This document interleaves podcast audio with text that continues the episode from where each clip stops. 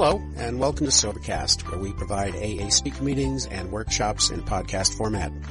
We're an ad-free podcast, and if you enjoy listening, please help us be self-supporting by visiting Sobercast.com, look for the donate link, and drop a dollar or two into our virtual basket. We hope you enjoy the podcast. Have a great day. For the normal person, alcohol is a depressant. It goes into the bloodstream, goes to the brain, it begins to depress the brain, in the brain, and they begin to get a slightly tipsy, out of control feeling, and they don't like that feeling. So therefore, one or two drinks is all they want to take. When I put alcohol into my system, it immediately goes to my brain, and I don't get a slightly tipsy, out of control feeling. I get a very exciting, in control feeling whenever I have a couple of drinks. So I react to it abnormally, mentally to start with. Then the other thing they said is after we've had a couple of drinks, in addition to getting the slightly tipsy, out of control feeling, they said we begin to experience a feeling of nausea. And they said we don't like that feeling of nausea. Therefore, one or two drinks is all we want to take. My God, how many times have you tried to get them to drink more than one or two? They say, oh, no, no, no, I feel this already. Or, no, no, no, it's making me dizzy. Or, no, it's making me sick. I don't want it anymore. When it goes into my system, instead of my body experience a feeling of nausea, it produces an actual physical craving in my body that demands more of the same. Their body said, puke it up. Mine says, put some more in here. And that craving is so strong that I can't control the amount that I'm going to drink after I've once started. So I react to alcohol abnormally in two ways. First, I react to it abnormally mentally. They get the slightly tipsy, out of control feeling. I get a very exciting, in control feeling. I react to it different physically. They get a feeling of nausea. My body gets and experiences an actual physical craving that demands more of the same. Now, the only difference between normal and abnormal is what the majority of the people do. Nine people out of ten drink it that way. One person out of ten drinks it the way I drink it. Therefore, we are considered to be allergic, an abnormal reaction to alcohol. You can't see it. You can only feel it. And only alcoholics feel it. You know, the amazing thing today is I look at those people who are not alcoholic, when they drink, they get all they want to drink every time they drink. One or two drinks. I drank alcohol 26 years. I don't ever remember getting all I wanted to drink. A thousand times I've had more than I need to drink, but I never got all I wanted to drink. An abnormal reaction, both mentally and physically. Joe? Those normal people, they've had two or three drinks, they want to go to bed. Charlie and I have two or three drinks, and we want to go to town. You betcha. I love to watch them on airplanes. I just love to watch normal drinkers drinking on airplanes. You know, they, they'll order a drink and they bring them a little bitty bottle. I guess it's got an ounce in it. I don't know. Four bucks. I think it's up to four bucks today for that little bottle. And they'll get their mixer, whatever it is, and they'll they'll pour that in that mixer. And then, then they got a they go through a ceremony. They call it the stirring ceremony. And they'll sit there and they'll stir and stir and stir and stir. And I'm sitting there saying, drink the damn stuff. What the hell have you got it for? And so, sometimes, sometimes we'll be just about ready to land. And the flight attendant will come by and say, Do you want the rest of your drink? And I said, No, I've had all I wanted. And give them half of it back. Pay four bucks for it and turn around and give half of it back to them. That's called alcohol abuse, by the way. We watched one of them one time on an airplane, and, and, and he was drinking vodka. And he got his mixer and, and he, he very carefully measured out half of that little bitty bottle and put it in his pocket, put the cap on it, and put it in his pocket stirred for about 30 minutes, and finally drank it. We started getting off the airplane. I just couldn't stand it any longer. I punched, punched him in the back, and I said, "What are you going to do with that that you put in your pocket?" He said, "Oh, I'm going to have me another drink when I get home." now that's sick drinking to me. Yeah. yeah the, the book don't tell you something unless they don't elaborate on it a little bit further, sometimes two or three times. So make sure we get the point. So we don't get it over there on that Roman numeral page 26 or 20, uh, what's the number there? 24. So let's go back to over to 26 and see he's going to re, kind of repeat himself a little bit. He's going to expand on this allergy idea now on, on Roman numeral 26. He said, we believed and so suggested a few years ago uh, that the action of alcohol on this chronic alcoholic is a manifestation of an allergy. I was diagnosed as a chronic alcoholic. Hated that word chronic, alcoholic. Still not too happy with it, even though I understand. Chronic simply means doing something over and over and over again. So I was a chronic drinker, a chronic alcoholic. It's a manifestation of an allergy and that the phenomenon of craving is limited to this class and never occurs in the average temperate drinker. He called it a phenomenon, because it was a phenomenon to him because he didn't really understand about the allergy to alcohol totally at that time. He said these allergic types can never safely use alcohol in any form at all. And once having formed the habit and found they cannot break it, and once having lost their self-confidence and reliance upon things human, the problems pile up on them and become astonishingly difficult to solve. You know, the action of strawberries on one who's allergic to strawberries is manifested as a rash. The action of milk on one who's allergic to milk is manifested as dysentery. The action of ragweeds on one who's allergic to ragweeds is manifested as itchy, watery eyes and sneezing. The action of alcohol on one who's allergic to alcohol is manifested as, he refers to it, the phenomenon of craving. The reason he called it a phenomenon is he didn't understand why, but he had seen it happen to people like us over and over and over and over and over. So the phenomenon of craving is a manifestation of our allergy. In other words, you got to look at very carefully is the word craving. I hear a lot of people today say, I came AA and I craved a drink for four years. No, in the context of the big book, no. They needed a drink, they wanted a drink, they desired a drink. But in the context of the big book, the only way an alcoholic can crave alcohol is to first put it in the system. And then the phenomenon of craving develops, and then we pass through the well-known stages of a spree. Now, non-alcoholic, uh, non-alcoholic people never feel this. You know, they don't understand us any more than, than we don't understand them. But you and I understand it because we've had that phenomenon of craving develop in our body countless, countless times. Always going to have just two beers tonight. And I used to go to the liquor store and buy a half a pint. And I knew nobody can get drunk on a half a pint. Well, it in an hour or two, and I'm back at the liquor store again, and this time I'm buying a quart. See? I, never, I drank 26 years. I don't ever taken one drink of anything that had alcohol in it. One always led to two to three to six to eight to ten. Now, some people drank it safely for several years, and then the phenomenon of craving began to develop in their bodies. It was in my body from the word go. You know, I think I was born alcoholic. I didn't just stand there waiting to take a drink. First drink I ever took, I got drunk, got sick, passed out that night. Okay. Let's turn to uh, Roman numeral page 28 in the third edition, uh, Roman numeral page 30 in the fourth edition. And we're going to go just a little bit further with this allergy now. Yeah, he's talking about these allergic types, and he's going to give us five different types of alcoholics to look at on Roman numeral page 28 or 30 in the fourth edition. He said uh, the classifications of alcoholics seems most difficult, and a much detail is outside the scope of this book. He said there are, of course, the psychopaths who are emotionally unstable. We're familiar with this type. They're always going on the wagon for keeps. They are over remorseful and make many resolutions, but never a decision. We call that type one. Yeah. Uh, there is a type of man who is unwilling to admit that he cannot take a drink. He plans various ways of drinking. He changes his brand or his environment. Type two. There is a type who always believes that after being entirely free from alcohol for a period of time, he can take a drink without danger. Type three. There is a manic depressive type who is perhaps the least understood by his friends about whom a whole chapter could be written. Type four. Now, I always thought I was the next one, a type five.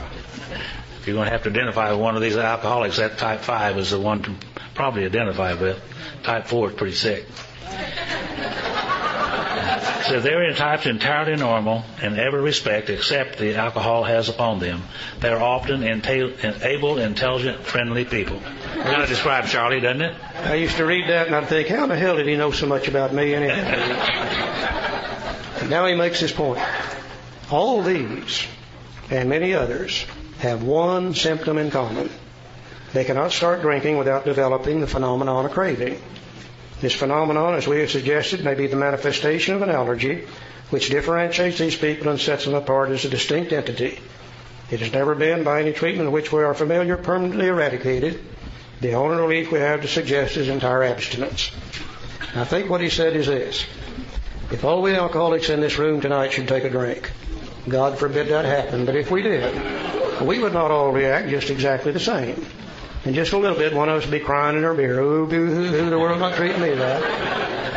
And just a little bit, somebody would be up on top of one of these tables, hooping and hollering and dancing and cutting up. A little bit, there'd be two, two of them in a corner getting in a fight, just sure as anything. Look over in this corner, there'll be two over here, one of them putting the make on the other. We tend to do that also when we drink. You know. We would do many different things, but if we're real alcoholic, there's one thing every one of us would do. We'd start looking for another drink. And then another, and then another, and then another, and then another, until we end up drunk and sick and in all kinds of trouble. Now, it really doesn't make any difference whether we're born with it or whether we drink ourselves into it. Joe drank several years without any trouble. But eventually he crossed that same line and the phenomenon of craving began to develop and he began to get drunk and sick and in all kinds of trouble. And from that day on, he never could drink safely again. And it really doesn't make any difference how long it takes us to get drunk. You know, I'm kind of alcoholic. This thing is so pronounced in me that if I could take a drink at 9:15, I'll guarantee you by 11 o'clock I'll found a policeman and I'm in jail somewhere. Now, some of you might have one or two tonight three or four tomorrow night, and it may take you a week to find your policeman and go to jail. But what difference does it make? The first drink is what triggers it. And we end up drunk and say, this we owe to Dr. Silkworth. Now, now, he called this his opinion in the 1930s. They didn't know much about metabolism in the 1930s. Today they do. Today they know that if you put anything in your body, such as a piece of beefsteak, then mind and body recognizes what it is certain organs of the body produce enzymes that attack the beefsteak and break it down into usable and non-usable items. The proteins, the amino acids, the vitamins the body will retain. What it can't use, it will dissipate through the urinary and intestinal tract and get rid of it. It does the same thing with a liquid that it does with a solid. And we're going to look at a little picture, and I need my volunteer again over there, please. We're going to look at a little picture, and you have it in your handout sheet too. And let us be the first to say this is not AA information. AA does not get involved into why we're allergic, because if we did, it would create controversy amongst ourselves. But this information came out a few years ago, and I think it has such depth and interest for people like us that we would be remiss if we didn't look at it. And you look in that center column on that picture, the nine people that can drink safely, they are at ease with alcohol. They put alcohol in the system, the mind and body recognize it. The enzyme production starts. It attacks the alcohol and breaks it down to a material called acetaldehyde. After a period of time, it becomes diacetic acid. Then it becomes acetone. And in the final stages, it becomes a simple carbohydrate made up of water, sugar, and carbon dioxide. The body will retain some of the water. If there's excess, it'll get rid of it through the urinary and intestinal tract. The sugar is, that's calories, energy empty calories, but the body will burn it as energy, store the excess as fat to be used at a later date. The carbon dioxide is dissipated through the lungs. Now, the normal social temperate moderate drinker, the rate of metabolism for alcohol is approximately one ounce per hour. I know it varies with different people, but that's the average. And if they don't drink over an ounce per hour, they can't get drunk because their body will metabolize it and get rid of it at that rate. You very seldom see a social drinker drinking more than an ounce per hour. If you do, you better stand way back because they're probably going to puke on you a little bit. It's just not going to stay there very long. Let's look over in the left-hand side. The one that does not drink safely or is at dis-ease with alcohol. And if you want a definition of the word, there it is, disease, whatever separates you from the norm. Move that over to the right, if you will. So it's the one on the left that we're looking at. Yeah. Okay, same thing happens. We put it in our system. The mind and body recognize it. The enzyme production starts. But the enzymes necessary to metabolize it are not there in our body in the sufficient quality and or quantities as they are in the body of the non-alcoholic. First it breaks it to acetaldehyde, then to diacetic acid, then to acetone. But it stays in our body for a much longer period of time as acetone. Today they have proven that acetone ingested into the human system that remains there for an appreciable period of time will create an actual physical craving for more of the same. And that physical craving then demands a second drink. Now just think, we got the acetone in there from the first drink. It produces a physical craving. That requires a second drink. Now we got most of the acetone still there from the first. Now we put in the second drink. The acetone level goes up. The craving becomes harder. That demands a third drink. And we got most of the first, nearly all the second. Now we put in the acetone from the third drink. And the acetone level goes up and the craving becomes harder. We're laying out in the parking lot at midnight. They run over us and broken her leg. And they come running up to us and say, well, can we help you? And we say, my God, yes, give me another drink. We're craving it harder after 20 drinks than we were after one or two or three drinks. That explains to me why I never got enough. I never drank all I wanted to drink. Never, never could fill that void. And this explains that to me. This explains that to me. Now, if it never got any worse, we could probably learn to live with that condition. But we know not only do we have an illness, we have a progressive illness. It always gets worse rather than better. It never stays the same. Probably two reasons behind that. Number one, we know today that alcohol is a destroyer of human tissue. The longer we drink, the more we drink, the more tissue we destroy. And it seems as though the first organs of the body that are attacked and begin to be destroyed by alcohol are the liver and the pancreas. Today they know that the liver and the pancreas are the two organs of the body that produce the enzymes necessary to metabolize alcohol. And as I drink and begin to damage those two organs, the enzyme production goes down, the craving becomes harder, the drinking becomes harder. Also, probably due to the aging factor. We know today that as we get older, the body begins to shut down on the production of everything. God, I wish that were not true, but believe me, it is. I've experienced a bunch of that. If I'd take a drink today, after X number of years of sobriety, I wouldn't start where I left off several years ago. The craving would be harder, the drinking would be harder, and the trouble would be harder. So not only am I in the grips of, of, an actual physical illness, but it is a progressive illness that always gets worse as time goes by. Now when I saw that, then I could accept the fact that I can never safely drink alcohol again. Until I saw this, I kept trying to drink it. I knew there had to be some way I could drink it without getting drunk, and it damn near killed me trying to find it. But when I saw this, it shut the door. I said, from that day on, I'll never be able to successfully drink alcohol again. Now, if that was my only problem, then we could pass the hat and collect a dollar, get up and go home. And we'd never have any more trouble. But see, not only do I have a physical allergy to alcohol, but I've also got something in my head that's not right when it comes to alcohol. I have a friend who is allergic to all things fish.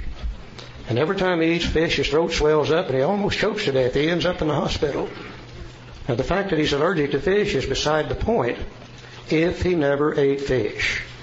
But up here in his head, he's got a light bulb that doesn't come on. A switch that doesn't close or something. Because from time to time, his mind tells him it's okay to eat fish. He eats the fish, the allergy takes over, he ends up in a hospital over and over and over and over again. I bet it nearly always starts like this. Well, I haven't had any fish in 90 days. Surely I could have one piece of fish. Or it might say it's that damned orange roughy I've been eating. I've been eating nothing but mahi mahi, I'd be all right. Or it might say it's them damn people I've been eating fish with if I just change my crowd. My head is the same way when it comes to alcohol. Left on my own resources, over a period of time, my mind begins to forget what alcohol does to me. And it begins to remember what alcohol does for me the first drink or two, how great it makes me feel. And next thing you know, I forget that I can't drink. And my mind tells me it's okay to drink. And I take a drink, I trigger the allergy, and then I'm in trouble over and over again. So we're going to find out from here on, we're not going to talk about the physical allergy anymore. We're going to find out from here on, the book repeats over and over and over the main problem the alcoholic centers in our mind, telling us we can drink. rather than our body that ensures that we can't drink, Joe. The doctor said this phenomenon, as we have suggested, may be the manifestation of an allergy, which differentiates these people and sets them apart as a distinct entity. The only difference between an alcoholic and a non-alcoholic is the alcoholic has a craving after they take a drink, not before. And if we're craving a drink before we take a drink, it has to do with a mental obsession, not the physical allergy. And it's, ever, it said it's never been by any treatment which we are familiar permanently, eradicated. The only relief we have is to suggest an entire abstinence. As Charlie said, if we have a physical allergy to alcohol, he suggests we don't drink, and that'd be the end of it. But now we're going to talk about the most dangerous part of the illness. And the most dangerous part of the illness is when we're not drinking. And the reason it's the most dangerous part of the illness is because we're thinking about drinking. So now let's move, move back to uh, Roman numeral uh, number 26 in the third edition and Roman numeral number 28 in the fourth edition, the bottom of the page. With that last paragraph on that page. Silky understood us quite well. He's told us what's wrong with our body. Now he's going to tell us what's wrong with our mind. He said men and women drink essentially because they like the effect produced by alcohol. Now, a lot of alcoholics are highly offended when you tell them that. They say, oh, no, no, no, that's not the reason I drank. They say the reason I drank is because I love the taste of alcohol. I wouldn't argue with anybody whether they do or not. I love the taste of cold beer. Always have, all my life, as far back as I can remember. I also love the taste of cold mountain spring water. I don't ever remember sitting down and drinking a case of cold mountain spring water. Alcohol did something for me that cold mountain spring water didn't do. As a kid growing up, I was always on the outside of the crowd looking in. Always wanted to be a part of and knew it could not be. Always knew that whatever I said, whatever I did would be the wrong thing. People would laugh and I would be embarrassed by it. I just couldn't hardly function in society as a kid growing up. And one night somebody gave me a drink of moonshine whiskey and all those feelings disappeared. And I was allowed to be just like the other kids. I was allowed to ask a girl to dance with me. Never had danced with a girl before. I was allowed to take her home from the dance. I was allowed to get in the back seat of a 36 Chevrolet with her and do some things I've been wanting to do for a long, long time. I loved. I loved what alcohol did for me. Now, if it gave me a slightly tipsy, out of control, nauseous feeling, I wouldn't like it. But remember, it gives me that great, exciting, in control feeling and allows me to do things that I could not do on my own strength unaided. That's why people drink, people like us, that's why we drink alcohol, because of what it does for us rather than what it does to us. We like the effect produced by alcohol, and many of us, there are many, many effects by which we drink. I'm like Charlie. Uh, first time I asked that girl to dance, and we started dancing, and this was after I took a drink. She said, well, Joe, I didn't know you could dance. And I said, I didn't either. I'm having fun. So I use alcohol, but there are many, many effects. And we know that alcoholism is a progressive illness. It gets worse over a period of time. And the more I drank and the more I drank, the more I got into more trouble. And eventually I started doing some of those things and overdoing some of those things I always wanted to do, and I'd get in trouble. And then I drank for another effect to get over the guilt, shame, and remorse of the trouble I got into the night before.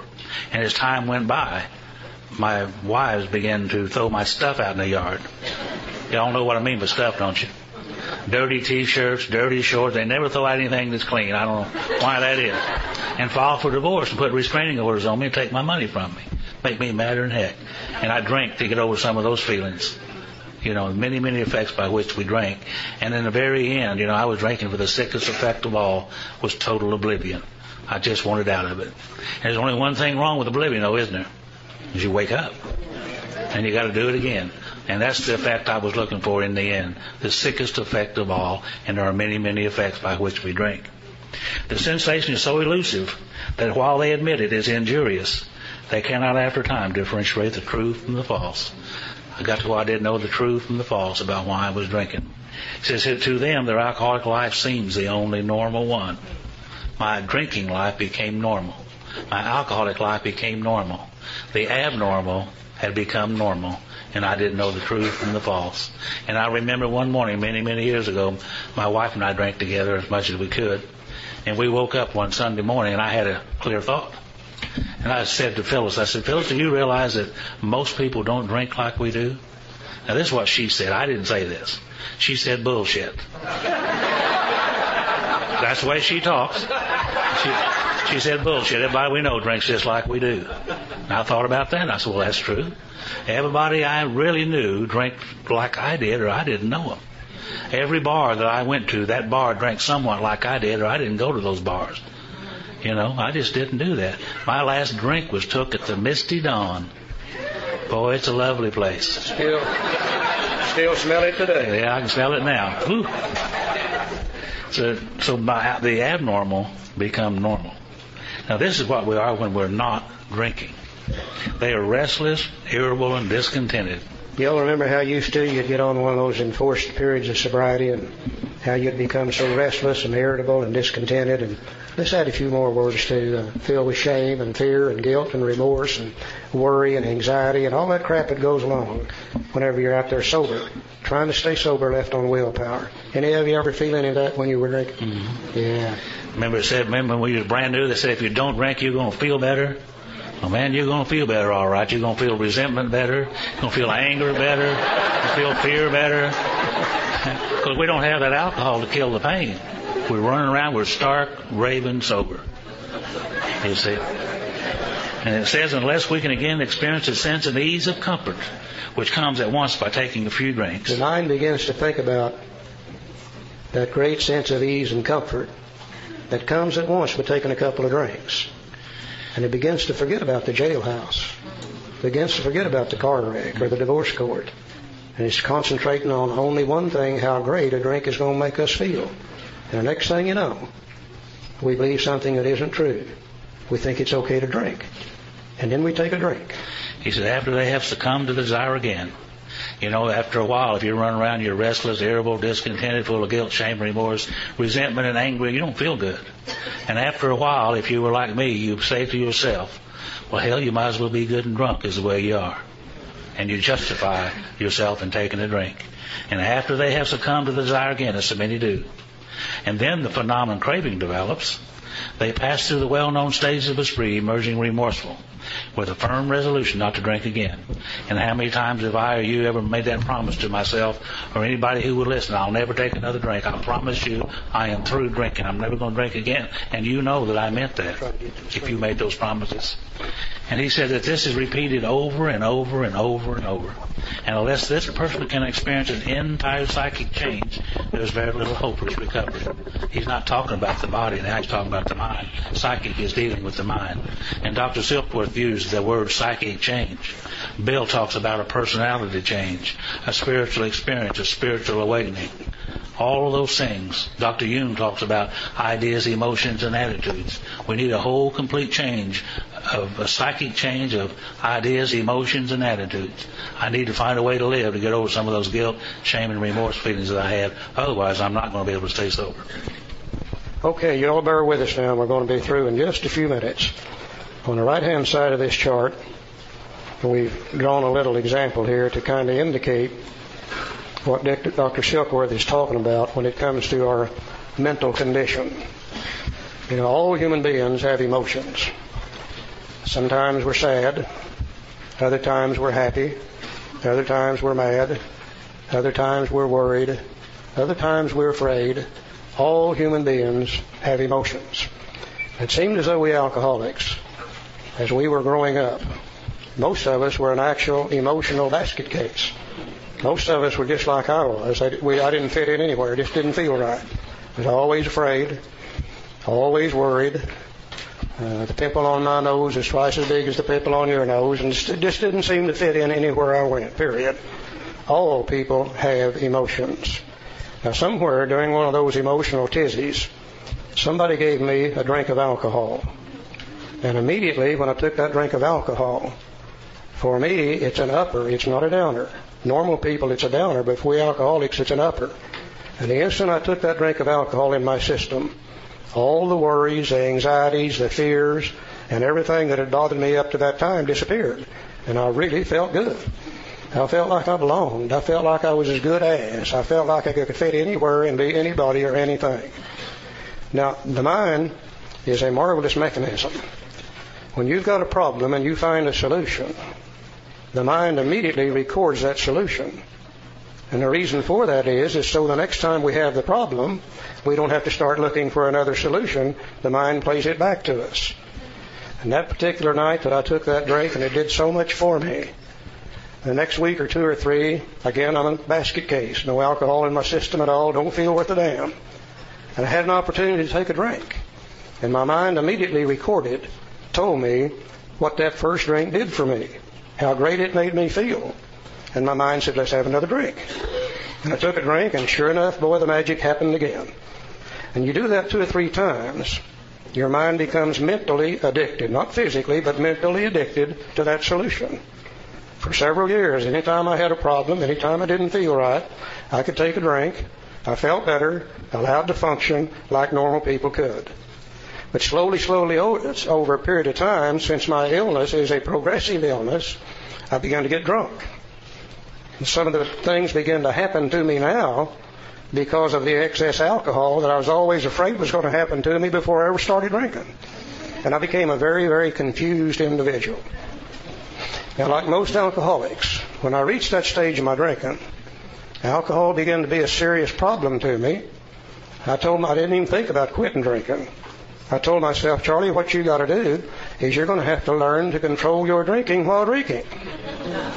You're going to have to cut down on the amount you consume or you're going to have to drink something different this time. Don't don't drink that damn vodka this time. Stay on good whiskey or whatever. Any of you all ever try to control your drinking while drinking? Yeah. Well, now on the left-hand side of the chart over here, I can see why I couldn't do that. I could not control my drinking while drinking because of the physical allergy. Now, after several years of trying to control my drinking while drinking, I finally said to myself, Charlie, I don't believe you can drink anymore. What you need to do is quit drinking. Now, when an alcoholic decides to quit drinking, we trot out our most useful tool, and it's called willpower. And we put it right in here where I put that little piece of paper, and we said, sick sick 'em, Will. We're through with that drinking. Never going to take another drink long as we live. Now, down here on the bottom of the chart, I'm restless, irritable, and discontented. Sober, don't feel good filled with shame, fear, guilt, and remorse. And as the days go by, the emotions begin to build up. Worse and worse and worse and worse. And next thing you know, it triggers the idea to take a drink. But old willpower's sitting right in there. And we say, no, we're not going to take a drink. We've sworn off. We're not ever going to drink again. And that day we don't drink. But the next day, the emotions are still there. And they build up a little higher and a little higher, and they trigger the idea of taking a drink, and willpower stops it, cuts it off again. But after a while, the emotions get so high, and I feel so lousy, I begin to say to myself, well, hell, I might as well be drunk as feel the way I am now. the idea of taking a drink burns through willpower, and I reach over there and take a drink. And when I take the drink, I trigger the allergy, and I can't stop drinking. I go through the well-known stages of a spree, and I emerge remorseful with a firm resolution not to drink again. And this is repeated over and over and over and over. And unless I can experience an entire psychic change, there's very little hope of my recovery. Now, psychic deals with the mind. We're not dealing with the body now. We're dealing with the mind. Unless I can find a way to live, we're down here on the bottom of the chart. Instead of being restless, irritable, and discontented, filled with shame, fear, guilt, and remorse. Unless I can find a way to live without being that way, then I'm doomed to the next drunk. Because the emotions will continue to build up, build up, build up, burn through willpower. I take a drink and I'm off and running again. But just think, just think, if I could find a way to live down there on the bottom of that chart, where instead of being restless, irritable, and discontented, filled with shame, fear, guilt, and remorse, if I could find a way to live on the bottom of that chart where I could be sober, peaceful, happy, and free at the same time, then I don't need to take a drink to get the sense of ease and comfort that comes from taking a drink of alcohol because I'll already have that sense of ease and comfort. From time to time, sure, we still have emotional problems. We'll always have emotional problems. But from time to time, when they build up here to this point, it never gets to the point that requires that we take a drink in order to feel better. And that's what recovery is all about. Recovery is not just not drinking. Recovery is having a, the book will refer to it as spiritual experience, a spiritual awakening, a psychic change or a personality change sufficient to recover from alcoholism. And that's what our program is about. And that's considered to be then recovery from alcoholism. Joe, let's read the next paragraph there. He says, on the other hand, and strange as this may seem to those who do not understand, once a psychic change has occurred, the very same person who seemed doomed, who had so many problems he just despaired of ever solving them, suddenly finds himself easily able to control his desire for alcohol. The only effort necessary being that required to follow a few simple rules, which is the 12 steps of Alcoholics Anonymous.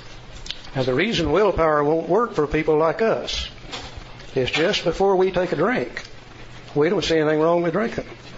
Willpower becomes non-existent just before we take a drink. Willpower's gone, and we think the drink is okay. So thank God through our program of recovery, even though we still have emotional problems, they never reach the level that we fool ourselves into thinking a drink would make us feel better. That's what our program is all about, and that's all we've got for tonight. I hope you all have enjoyed it. Mm-hmm. Plan on seeing you tomorrow morning.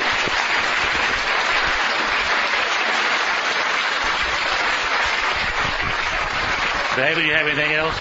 I love. I told one last night it involved we alcoholics and our brains. Uh, this particular one involves an alcoholic, uh, uh a member of AA, an Al-Anon, and an Alateen. And they had been to a convention somewhere in one of the cities, and on the way back home, they decided they wanted to take a little shortcut through the country so they could see some scenery for a change. And sure enough, they got out in the country, and after a while, they got lost. And they tried their best to find their way out of there, and they finally ran into an old farmer's house. They went up to the farmer's house, knocked on the door. Farmer came to the door, and they said, uh, told him what the problem was. They were lost, and they needed directions. He said, well, it'll be relatively easy to tell you how to get out of here. but he said, the problem is it's, it's coming on dark. It'll be dark shortly, and you're probably going to get lost again. He said, why don't you guys just spend the night here with us and you can get up and go home in the morning? And they said, oh, fine, yeah, that's great. The farmer said, we just got one problem with it though. I can only sleep two of you at the house. One of you will have to sleep down in the barn with the animals. The Alateen said, oh, let me sleep down there. I love animals and they love me and be no problem at all. So they all go to bed with the Alateen down in the barn and after a while there's a knock on the door. The farmer goes to the door and there stands the Alateen. Alateen said, I can't sleep down there.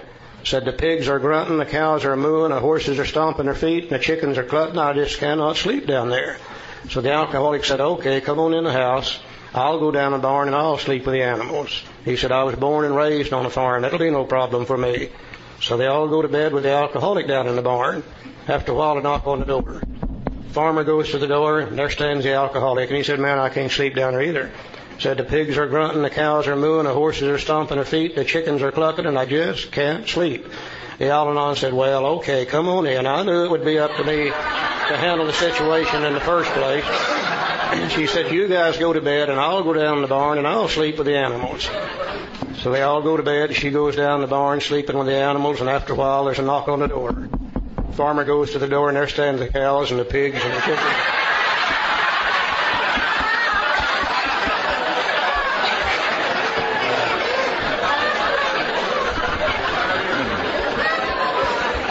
My wife, my wife has been in Al-Anon for 34 years, and she gets mad as hell when she hears me tell that story every time. Joe and I love Al-Anon. We, uh, we we both think it's one of the greatest things that ever happened to the Fellowship of Alcoholics Anonymous. You know, I, I always tell people who are non-alcoholic is that you people can't make us drink, but you can sure as hell make us thirsty. And by going, by going to Al-Anon, it makes it much, much easier for us drunks to stay sober. Okay, uh, we spent a lot of time last night in the forewords and the preface and, and, and the table of contents and history about the book, and, and we got into the doctor's opinion, and in the doctor's opinion, we found out what our problem really is. We found out it's not weak will, it's not moral character, it's not sin, that we do suffer from an illness. We found out it was a twofold illness a physical allergy of the body that ensures that we can't safely drink any longer, an obsession of the mind that ensures that left on our own resources we can't keep from drinking. And if we can't drink without getting drunk, and if we can't keep from drinking, then surely, surely we become absolutely powerless over alcohol. So for the first time, we see through the doctor's opinion what our problem really is. Now, this morning we're going to look at Bill's story. And as we go back and look at Bill's story, remember that Bill, when he first started trying to help other alcoholics up in New York City, that he always tried to force the spiritual experience on them, and none of them responded. And he went to Dr. Silkworth, and, and Dr. Silkworth said, Well, Bill, why don't you explain to them the exact nature of the illness? Tell them what's wrong with them. And after you tell them what's wrong with them, you can get their attention, and then you can talk to them about spirituality. So the very next person Bill talked to was Dr. Bob, and he sat down with Dr. Bob and did something he had never done before. He began to t- tell Dr. Bob about Bill's drinking, didn't talk about Dr. Bob's drinking. And through the talking about his drinking, he talked about his own physical allergy. He talked about his own obsession of the mind. And immediately Dr. Bob could identify with another alcoholic. And for the first time, Dr. Bob understood what his problem was too through Bill sharing his story with Dr. Bob. They went to see Bill Dotson. And they sat down with Bill Dotson and they didn't talk to Bill Dotson about Bill Dotson's drinking. They told their own stories. through the sharing of their stories with Bill Dotson, then Bill Dotson could see his problem too. So from that time on, anytime they went out on what they then called a visit, what today we call a 12 step call, they sat down and shared their own stories with the new alcoholic. So the new alcoholic could identify with another and begin to see what their problem is too. Now, when the big book was first written, though, they said, you know, the first guy in California, we're not going to be able to go sit down and talk with him on a one-on-one basis. The first one to get sober up in Illinois, we'll not be able to go talk to them. So the big book had to be complete enough to do the entire job. And they decided what they needed to do right after the doctor's opinion is put in a story of one of the members of the little group at that time. And of course they put in Bill's story. And as we read Bill's story today, I think we can see where it really did fit in back in, the 19, in 1939. Today, AA is all over the world. And you can find another alcoholic to identify with in an AA meeting. But in those days, they couldn't do that. So as we go through Bill's story, we're going to look for two or three things. Number one, we're going to look for identification. Now, a lot of people say, I can't identify with Bill. Because after all, he was a New York City stock speculator. He was a night school lawyer, and we were not, and we couldn't identify. A lot of the women say we can't identify with him because he's a man and we're women. But I think if we look in Bill's story, and we look at how he felt and how he thought and how he acted, I think all of us are going to be able to identify with Bill, whether we're male, female, whatever our occupation might be. In Bill's story, we see a classic example of alcoholism. We're going to be able to see him drinking for fun. We're going to see his drinking becoming more serious, continuing all day and almost every night. We're going to see him finally drinking out of absolute necessity, drinking in order to live. And then we're going to see him drinking for the sickest reason of all, complete, absolute oblivion, just to get out of it.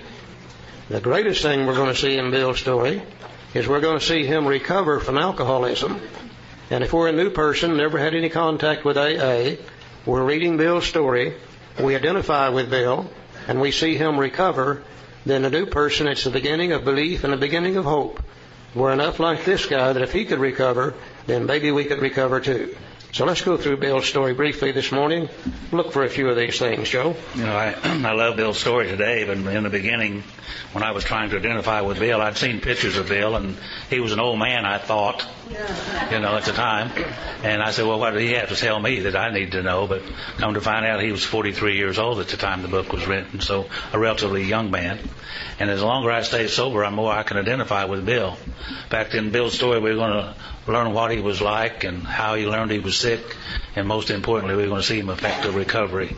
So the whole story of Alcoholics Anonymous and the recovery process is tied up in Bill's story. It's a lot, a whole lot of information in Bill's story. And I began to identify with Bill. I, I too am like Bill. I was a very optimistic individual as Bill was, and he was a hard-working person as most of us are, and he had lots and lots of willpower, which we all do. And he was a self-made man. Did it all by himself, he said. And so I could identify with Bill. So let's start on page one and see if we can identify with Bill Wilson. He said war fever ran high in the New England town to which we new young officers in Plattsburg were assigned, and we were flattered when the first citizens took us to their homes, making us feel heroic. Here was love, applause, war, moments sublime with intervals hilarious. Anybody ever have any moments sublime with intervals hilarious? Boy, I did too. Says I was part of life at last. In the midst of that excitement, I discovered liquor. I forgot the strong warnings and prejudices of my people concerning drink. In time, we sailed for over there. I was very lonely and again turned, turned to alcohol. We landed in England and I visited Winchester Cathedral. Much moved, I wandered outside. My attention was caught by a doggerel on an old tombstone. Here lies a Hampshire grenadier who caught his death drinking cold small beer. A good soldier never forgot whether he died by musket or by pot. Now, for you younger guys, we're talking about by musket or pot. We're not talking about that wacky weed. We're, we're talking about a pot of beer. That's the way they used to serve it in that time that Bill was talking about. I have a picture of that tombstone here if anybody would like to come by and see it. I have a picture of uh, Ebby Thatcher's tombstone, Dr. Silkworth, the Gatehouse, and Bob Smith. I did have bills. I don't know what I did with it, but not here. You're welcome to come by and take a look at this if you'd like. He said, oh, well, by the way, the name on this tombstone is called Thomas Thatcher. Wow. Some reason. Eddie Thatcher, Ebby Thatcher, Thomas Thatcher connection. I don't think so, but yeah, kind of interesting. Ominous warning which I failed to heed. 22 and a veteran of foreign wars, I went home at last. I fancied myself a leader, for had not the the men of my battery had given me a special token of appreciation. My talent for leadership, I imagine, one day placed me at the head of vast enterprises which I would manage with the utmost assurance. I took a night law course and obtained employment as investigator for a surety company. The drive for success was on. I'd proved to the world that I was important. I already identified with Bill Wilson. That's all I ever wanted to do was succeed at something, prove to the world that I'm important also.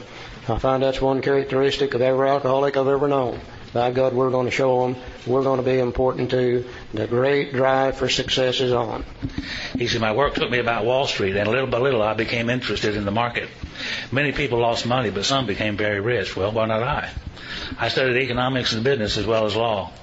Potential alcoholic that I was, I nearly failed my law course. At one of the finals, I was too drunk to think or to write.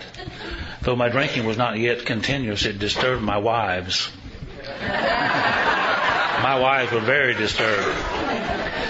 We had long talks when I still her foreboding by telling her that men of genius conceive their best projects when drunk. Anybody in here identify with Bill Wilson? Surely I'm not the only one. Charlie said last night we make our living selling fast talk to slow thinking people. Bill's trying to do some of that here. Bill said by the time I had completed the course, I knew the law was not for me. The inviting maelstrom of Wall Street had me in its grip. Business and financial leaders were my heroes.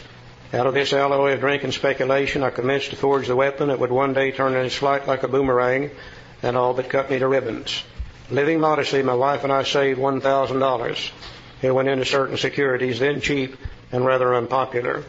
I rightly imagined that they would someday have a great rise. I failed to persuade my broker friends to send me out looking over factories and managements, but my wife and I decided to go anyway.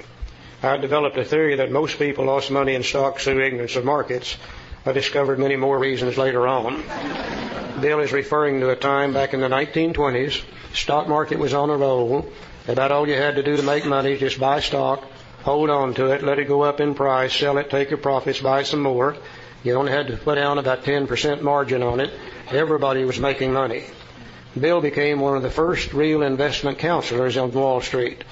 He went to the people that had the money and he said, look, sooner or later, this bubble's going to burst sooner or later we're going to have to start making our decisions based on fact rather than speculation. He said, No, I don't have the money to do this. But if you guys would back me financially, I'll go out and visit these companies. I'll look at the plants. I'll talk to the employees. I'll examine the books wherever I can. I'll write up reports, send them back here into Wall Street, and we'll start making our decisions then based on fact. Now, the people that had the money said, no, Bill, we don't need that kind of information. We're making about all the money we want to make anyhow. Well, you know how we alcoholics are. If we get a good idea in our head, stubborn and bullheaded to, to the extreme, we're going to carry it out to the best of our ability. Bill said, we gave up our positions and off we rode on our motorcycle. The sidecar stuffed with tent blankets, a change of clothes, three huge volumes of the financial reference service. Our friends thought a lunacy commission should be appointed. Perhaps they were right. I had had some success in speculation, so we had a little money. But we once worked on a farm for a month to avoid drawing on our small capital. That was the last honest manual labor I part, on our part for many a day. We covered the whole eastern United States in a year, traveling up and down the eastern seaboard in this motorcycle, living out of a tent. He visited approximately 100 of the largest companies. And he said at the end of it, my reports to Wall Street procured me a position there and the use of a large expense account. The exercise of an option brought in more money, leaving us with a profit of several thousand dollars for that year. Bill sent these reports in to Wall Street. The guy saw them and they said, oh yeah, man, this is great information. Immediately they put him on the payroll, gave him a large expense account. He uh, exercised his option, made several thousand dollars for that year. That's a lot of money back in the 1920s. And he said, for the next few years, fortune threw money and applause my way. I had a ride. How many of us have done the same thing? Yeah. This work our tails off. And the day we get there, oh my God, what a great feeling that is. My judgment and ideas were followed by many to tune of paper millions. The great boom of the late 20s was seething and swelling. Drink was taking an important exhilarating part in my life. You know, he's not having any real problem with it. Drinking is fun for him at, at the, this particular time. There was loud talk in the jazz places uptown. Everyone spit in thousands and chattered in millions. Scoffers could scoff and be damned. I made a host of fair weather friends. So we see old Bill on top of the heap. Good money coming in. He's drinking, he's having fun, and everything is really, he's really a successful person at this particular time. Bill's making good whiskey and having good fun, and it's, it's really good for Bill. I can identify with Bill in that area. One time in my life, I was pretty good about making money. A lot of money pretty good at losing a lot of money too, so we don't talk about that. So I did that, but I can identify with Bill. Now we know he's an alcoholic. His drinking is going to be progressive. As time goes by, it's going to get worse. Let's see where he goes from here. He said, My drinking assumed a more serious proportions, continuing all day and almost every night. The remonstrances of my friend terminated around, I became a lone wolf. People begin to say, Bill, you're drinking too much. Bill, you need to cut back. Bill, you're, you're costing us money. Bill, why don't you quit? And Bill did the same thing the rest of us did. He said, to hell with them. I don't need them anyhow. He begins to operate now on his own. He becomes a lone wolf. He said there were many unhappy scenes in our sumptuous apartment. There had been no real infidelity, for loyalty to my wife helped at times by extreme drunkenness kept me out of those scrapes. I believe just about everything Bill's ever written, but I'm not too sure about that statement. Bill wrote a little book called As Bill Sees It. Yeah. Later on, Lois wrote one, Lois Remembers a little difference between the two. Let's go over to uh, to page four. Now here's old Bill now. See, he's drinking good whiskey, got lots of money, he's spending in thousands, chattering in millions. Life is good. Things are wonderful for Bill. Lots of willpower, lots of hard work, optimistic, self-made man, doing great. Abruptly, yeah. Abruptly, in October 1929, hell broke loose on the New York Stock Exchange. After one of those days of inferno, I wobbled from a hotel bar to a brokerage office. It was eight o'clock, five hours after the market closed, the ticker still clattered. I was staring at an inch of the tape which bore the inscription XYZ32. It had been 52 that morning. I was finished, and so were many friends. The papers reported men jumping to death from the towers of high finance. Well, that disgusted me. I would not jump. I went back to the bar. My friends had dropped several millions since, since 10 o'clock. So what? Tomorrow was another day, and as I drank, the old fierce determination to win came back. How many of us have done the same thing? We come out of the jailhouse, we come out of the hospital, we come out of the divorce court, low, sad, depressed, and on the way home we stop in the bar, have a couple of drinks. And as the alcohol courses through our veins, we say, we'll show them. They're not going to treat me that way. And we're off and we're running again. That old great drive to succeed, to be somebody, to show them that we're just as good as they are. That's the difference between an alcoholic and a drunken bum, by the way. The drunken bum's where they want to be, and they're not too interested in changing the situation.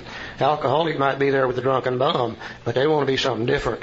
And we have that great, fierce determination to win. They pull out the willpower and say, sick 'em, Will. Here we go.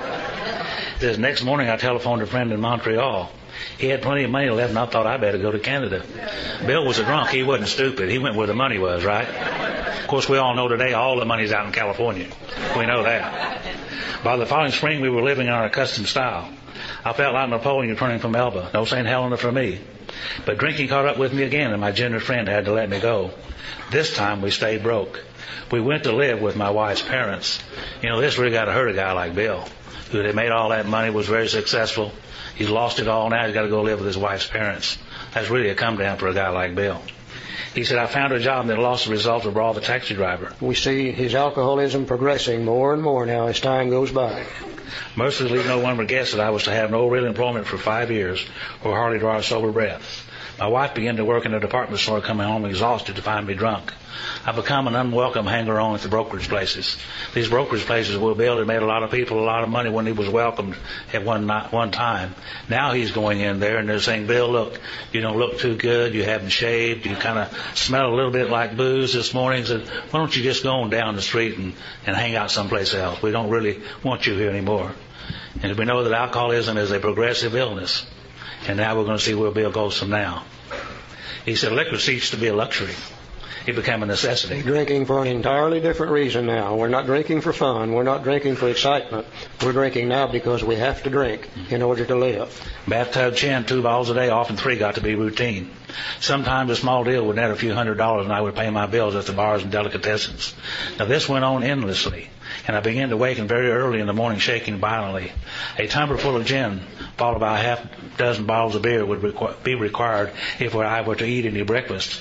Nevertheless, I still thought I could control the situation, and there were periods of sobriety which renewed my wife's hopes. Remember last night, Dr. Silkworth said we really could not differentiate the true from the false. To us, what we're doing is normal. We can see Bill's life going to hell in a handbasket already.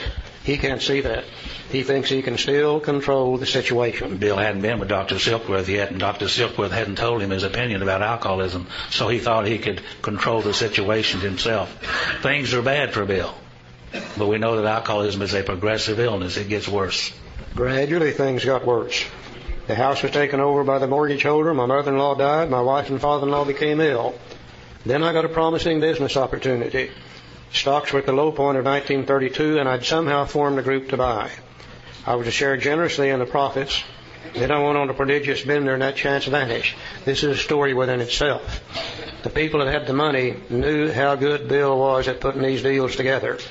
They went to Bill and they said, Bill, we've got a good opportunity to make some money for yourself and also for us. And they said, we'd like for you to put this thing together and head it up, but you got one thing you can't do, you can't drink. You got to stay sober. Bill said, don't worry about that drinking. I'm through with that drinking anyhow. And he began to put this deal together, worked on it for, for quite some time, stayed sober. A night or two before it was to be completed, they're sitting around in a hotel room. Somebody passes a bottle of Applejack around. Comes to Bill, and Bill said, no, thank you, I'm not drinking. Goes on him, and after a while, he comes back to him again. And the guy next to him said, Bill, you don't know what's in this bottle. He said, this Applejack is called Jersey Lightning finest applejack in the world. You better have a drink. And Bill's mind said, hmm, I've never tasted any Jersey Lightning. well, no more thought than that, he reached out, took a drink, triggered the allergy, couldn't stop, and blew the whole deal. Now, the importance in it lies within the next statement. He said, I woke up, this had to be stopped. I saw I could not take so much as one drink. I was through forever. Before then, I'd written lots of sweet promises, but my wife happily observed that this time I meant business, and so I did for the first time. Bill could differentiate the true from the false. For the first time, he could see what alcohol was doing to him. He did just like all the rest of us. He trotted out his willpower and he said, sick 'em, Will. We're through with that drinking. You know, people try to tell us that we are weak-willed people. Don't you believe that? We are strong-willed people. Weak-willed people do not become alcoholic. Third time they puke, they just quit drinking. alcoholic knows there's got to be some way to drink without puking. We damn near killed ourselves. We got lots of willpower. Bill had a lot of it too. See, Bill doesn't know what we learned last night, and this is really important. Anytime there's a battle going on between the will and the obsession of the mind, the obsession of the mind will win out, will out, win out over willpower every single time because it's stronger than our will. But we only we don't know that. Only thing we know is we can try to try our willpower. But he don't know about the obsession of the mind yet. He says, shortly after I came home drunk. There had been no fight. Where had been my high resolve? I simply didn't know. It hadn't even come to mind. Someone had pushed a drink my way and I'd taken it. Was I crazy? See, if my willpower don't work, we've tried our willpower for many, many times and it's not working, we begin to question our sanity. Am I just crazy? Is that the problem? He said, I began to wonder for such an appalling lack of perspective seemed near being just that. Now, renewing my resolve, he pulled out his willpower again. Renewing my resolve, I tried again. Some time passed, and confidence be, began to be replaced by cocksureness. I could laugh at the gin mills. Now I had what it takes. One day I walked into a cafe to telephone. In no time I was beating on the bar, asking myself how it happened. As the whiskey rose to my head, I told myself I would manage better next time, but I might as well get good and drunk then, and I did. Anybody, anybody in here identify with Bill Wilson? You betcha. He said the remorse, horror, and hopelessness of the next morning were unforgettable. The courage to do battle was not there. My brain raced uncontrollably. Anybody's brain ever raced uncontrollably? Yeah. There was a terrible sense of impending calamity. I hardly dared cross the street lest I collapse and be run down by an early morning truck, for it was scarcely daylight. An all-night place supplied me with a dozen glasses of ale. My writhing nerves were stilled at last. A morning paper told me the market had gone to hell again, well, so would I. The market would recover, but I wouldn't. That was a hard thought. Should I kill myself? No, not now. Then a mental fog settled down. Gin would fix that. Two bottles in oblivion. See, we see the progressive of in Bill's drinking. He tried to use his willpower, that didn't work. He began to question his sanity, and that didn't work. He began to talk about, think about suicide. And then uh, we find him now, he's drinking for the sickest effect of all, which is total oblivion. He just wants out of it, and he, can't get out of it. Only one thing wrong with oblivion, though, isn't there? You wake up. And that's where we find Bill right now. He said the mind and body are marvelous mechanisms, for mine endured this agony two more years. Sometimes I stole from my wife's slender purse when the morning terror and madness were on me. Again I swayed dizzily before an open window or the medicine cabinet where there was poison, cursing myself for a weakling. There were flights from city to country and back as my wife and I sought escape. Then came the night when the physical and mental torture was so hellish, I feared I would burst through my window sash and all. Somehow I managed to drag my mattress to a lower floor lest I suddenly leap. A doctor came with a heavy sedative. Next day found me drinking both gin and sedative. Anybody in here identify with Bill Wilson? This combination soon landed me on the rocks. People feared for my sanity, so did I. I could eat little or nothing when drinking, and I was 40 pounds underweight. We see a guy now reaching the end of the road. He's dying from malnutrition. He's all of his calories he's getting it out of alcohol, hardly eating at all. And if he didn't get some help pretty soon, he wouldn't have been here much longer. He said, My brother-in-law, this is a fellow named Dr. Leonard Strong, married to Bill's sister. My brother-in-law is a physician, and through his kindness and that of my mother, I was placed in a nationally known hospital for the mental and physical rehabilitation of alcoholics. This is the Towns Hospital in New York City. And the so-called belladonna treatment, my brain cleared, Hydrotherapy and mild exercise helped much. The belladonna treatment was a drug they used to, for withdrawal purposes. Today they use Valium. In those days they were using belladonna. Hydrotherapy is water treatment. In one of the countries we visited, we went to an old time, what they call treatment center, old time sanitarium. And they had a place in there where they treated the alcoholics with hydrotherapy. They strapped them on a gurney, took them into a shower room, and there were shower heads all the way around the room, alternating hot and cold water. And they were in there for about 30 minutes. It doesn't cure alcoholism, but it sure as hell make a clean drunk out of you. I'll guarantee you that. he said, best of all, I met a kind doctor who explained that though certainly selfish and foolish, I had been seriously ill, bodily and mentally. Dr. Silkworth sits down with him explains to him his ideas about the physical allergy and the obsession of the mind. And this is the effect it had on Bill. He said, It relieved me somewhat to learn that in alcoholics, the will is amazingly weakened when it comes to combating liquor, though it often remains strong in other respects. My incredible behavior in the face of a desperate desire to stop was explained. Understanding myself now, I fared forth in high hope. For three or four months the goose hung high, I went to town regular and even made a little money. Surely this was the answer self knowledge. Hmm. For the first time, Bill understood his problem. He understood that it wasn't willpower, it wasn't moral character, it wasn't sin, that it was an actual illness, an illness of the body, as well as an illness of the mind. And he assumed, now that I know what's wrong with me, I'll never have to drink again. Let's see where he goes from here. Excuse me. But it was not, for the frightful day came when I drank once more. The curve of my declining moral and bodily health fell off like a ski jump. After a time, I returned to the hospital. Okay, the first trip was in the summer of 1933. Now we're in the summer of 1934. He's been drinking again now for almost a year. He said this was the finish, the curtain, it seemed to me.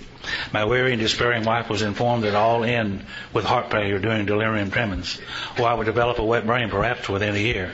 She would soon have to give me over to the undertaker of this island. He said they did, not, they did not need to tell me. I knew him almost welcomed the idea. That's why you can't scare an alcoholic. You say if you don't quit drinking, you're going to die. You can't scare him because Bill was laying in there and he was real sick. And he heard Lois talking to Dr. Silkworth. And she said, uh, Doctor, is there any hope for him? And he said, No, Lois, there's no hope for him. We'll have to give him over to the undertaker of the island, or he's going to die during delirium tremens. There's no hope. He said, They did not need to tell me. I knew and almost welcomed the idea. it was a devastating blow to my pride. I, who had thought so well of myself and my abilities, of my capacity to surmount obstacles, was cornered at last. Now I was plunged into the dark, joining that endless possession of solitude gone on before. I thought of my poor wife. There had been much happiness after all. What would I not give to make amends? But that was over now. You see, Bill is without hope. He is totally hopeless and powerless over his situation. And that's what we find Bill without hope. And we all know he can't live long without hope. And Bill was at that moment, at that point, hopeless. Now let's look at this next statement very carefully. he said, No words can tell of the loneliness and despair I found in that bitter morass of self pity. Quicksand stretched around me in all directions. I had met my match. I had been overwhelmed. Alcohol was my master. I've never seen a better description of step one. No step one written in those days. But this is where Bill admitted complete defeat. Alcohol had become his master. He was absolutely, completely powerless over alcohol. This is where Bill took step one. Now, if that should happen to you and I today, well, chances are we'd say, well, that being the case, I guess I better go to AA. But Bill didn't have any AA to go to. He's in the best treatment facility he knows of. And even though he's admitted complete defeat, taking what we know today as step one, the only thing he can do is leave that hospital, try to stay sober. He said, trembling, I stepped from the hospital a broken man. Fear sobered me for a bit. Then came the insidious insanity of that first drink and on Armistice Day 1934, I was off again. Everyone became resigned to the certainty that I would have to be shut up somewhere or would stumble along to a miserable end. How dark it is before the dawn. In reality, that was the beginning of my last debauch. I was soon to be catapulted in what I like to call the fourth dimension of existence. I was to happiness, peace, and usefulness in a way of life that is incredibly more wonderful as time passes. Near the end of that bleak November, and I imagine it was a pretty bleak November. He took a drink on the armistice day, couldn't stop drinking. The allergies got him. He's approaching the end of November. And he said, with a certain satisfaction, I reflected there was enough gin concealed about the house to carry me through that night and the next day. My wife was at work.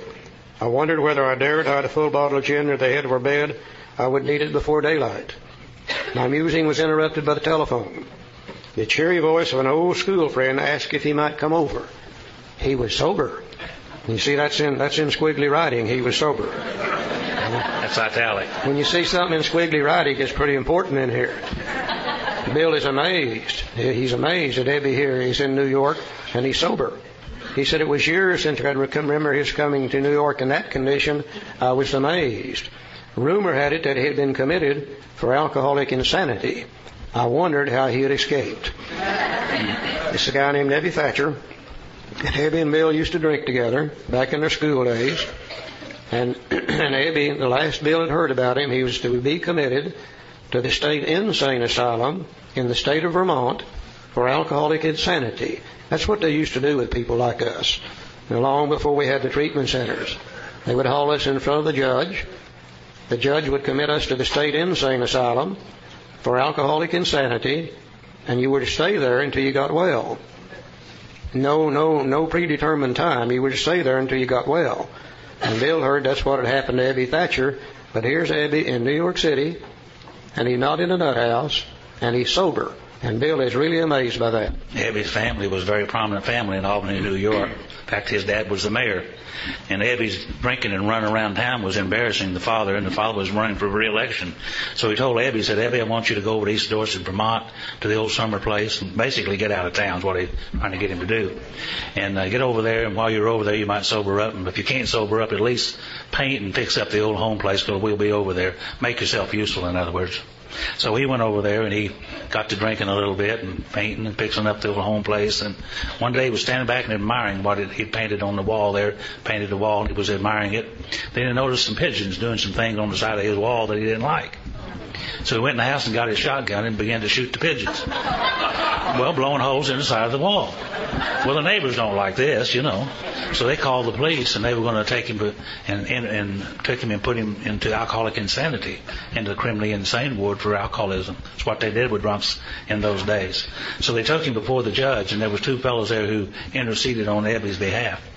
One of them was Rowland Hazard and the other one was Cebra Graves. And they asked, and they were members of the Oxford group and they asked the judge if they would release Ebby into their care. They felt that if they, that if could get him to, to some Oxford group meetings, and if he would accept and apply the program, then he'd probably stay sober. Well, the judge didn't want to take him to the criminally insane ward any more than they do now. So they released Ebby to their care. And sure enough, Ebby went to start going to these Oxford group meetings, and he got sober. And after about three months, he decided to move and go back to New York and lived with the Calvary Mission, which was the headquarters of the Oxford group of that time. And while he was there, he remembered his friend Bill. He said, I think I'll go over and talk to Bill and see if I can persuade Bill to join the Oxford groups and to get sober like I'm sober. He said, of course he would have dinner and then I would drink with him openly. Unmindful of his welfare, I thought only of recapturing the spirit of the other days. There was that time we'd chartered an airplane to complete a jag. His coming was an oasis in this dreary desert of futility. The very thing an oasis drinkers are like that. He said the door opened and he stood there fresh skinned and glowing. There was something about his eyes. He was inexplicably different. What had happened? I pushed a drink across the table and he refused it.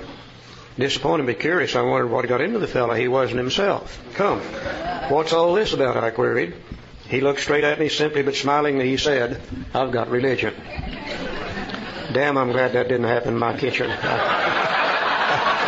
I have no idea what I would have done. But here's what Bill did. He said I was aghast. So that was it. Last summer, an alcoholic crackpot. Now a little cracked about religion. He had that starry eyed look. Yeah, the old boy was on fire all right.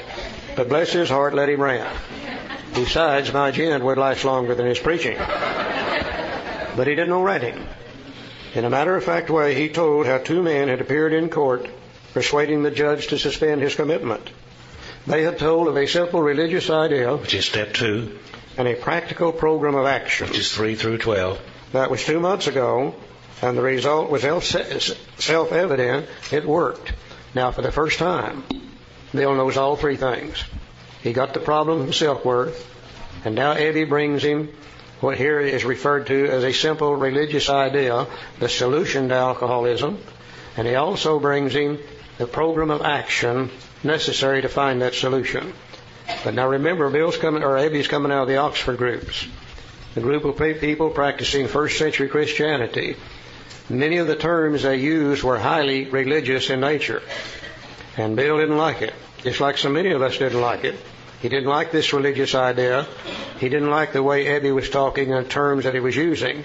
So even Bill, even though Bill can see that that is the solution, he still has a lot of problem being able to accept it in his life, just like so many of you drunks did. Let's see on the next couple of pages how he was able to accept this simple religious idea he said as the solution to alcoholism. He said he'd come to pass his experience along to, to me if I cared to have it. He said I was shocked but interested. Certainly I was interested. I had to be, for I was hopeless. Bill had already admitted that he was hopeless and powerless over alcohol in his condition.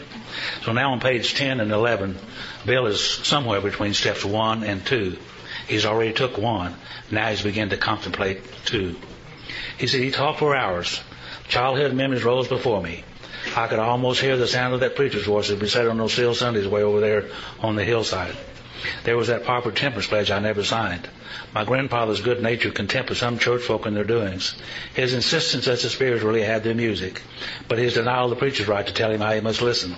His fearlessness that he spoke of these things just before he died. These recollections welled up from the past. They made me swallow hard. That wartime day in old Winchester Cathedral came back. See, Bill's was raised by his grandfather Griffith because Bill's mother and dad had dad moved off to Canada and his mother become went off to be a, an osteopathic physician.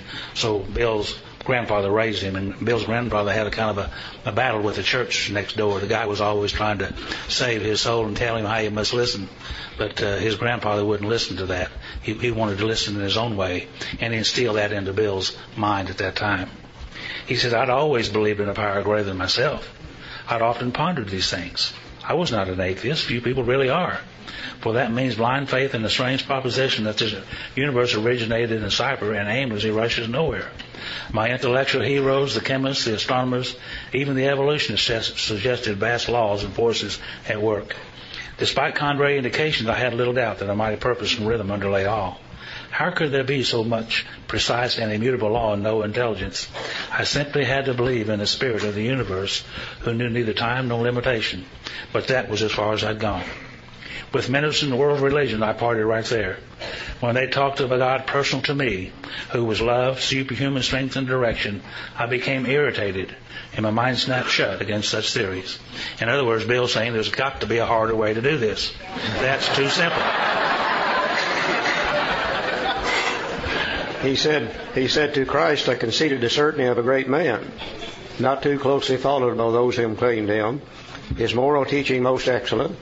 For myself, I'd adopted those parts which seemed convenient and not too difficult. The rest I disregarded. Anybody in here identify with Bill Wilson? Oh, I certainly do. Let's go down to the middle paragraph in the, in the middle of page 11. But my friend sat before me, and he made the point blank declaration that God had done for him what he could not do for himself. His human will had failed. Doctors had pronounced him incurable. Society was about to lock him up. Like myself, he'd admitted complete defeat, that he had in effect been raised from the dead, suddenly taken from the scrap heap to a level of life better than the best he had ever known. Had this power originated in him? Obvious it had not. There had been no more power in him than there was in me at that minute, and this was none at all. This is where the identification process is so important. Bill knew about Ebby, and he knew how Ebby drank, and he knew if Ebby had been sober a couple of months, some power greater than Ebby had to be working in Ebby's life. Ebby's sitting there as living proof of the power greater than human power. That's what you and I have to offer today. When we go out and talk to a new person, we're sitting there as living proof that some power greater than human power is working in our lives also. Ebby was Bill's living proof. And even though he could see it in Ebby, he still doesn't like this religious idea. Let's go to page 12. He said, despite the living example of my friend, there remained in me the vestiges of my old prejudice. Prejudice means old ideas. The word God still aroused a certain antipathy. When the thought was expressed that there might be a God personal to me, this feeling was intensified. I didn't like the idea. I could go for such conceptions as creative intelligence, universal mind, or spirit of nature, but I resisted the thought of the desire of the heavens, however loving its way might be. I have since talked with scores of men who felt the same way. Ebby was coming out of the Oxford Group movement. The Oxford Group movement was interested in first century Christianity. They were really interested in the in the uh, letter of the law. Bill was listening for the spirit of the law, two different ways. I'd like to have been there that day. I'd like to have watched these two guys. Now here comes Ebby out of the Oxford groups, and he is on fire with this religious idea that he's breaking the Bill. Bill's sitting there about two thirds drunk, been drunk for about three weeks, and they're arguing about God. They're arguing about religion. You know how we drunks are when we get into those situations. Bill's saying, "Oh yeah, don't don't talk to me about a personal God. Oh yeah, I'll agree with universal mind or spirit of nature or something like that. Blah blah blah blah blah." And I guess after a while, Ebby got tired of it. Let's look at the next statement very carefully. Thanks for listening. I hope you enjoyed the podcast. Sobercast is ad free, and we'd like your help in order to keep it that way. So if you'd like to help us be self-supporting by pledging a dollar to a month, visit Sobercast.com and look for the donate links. Thank you very much.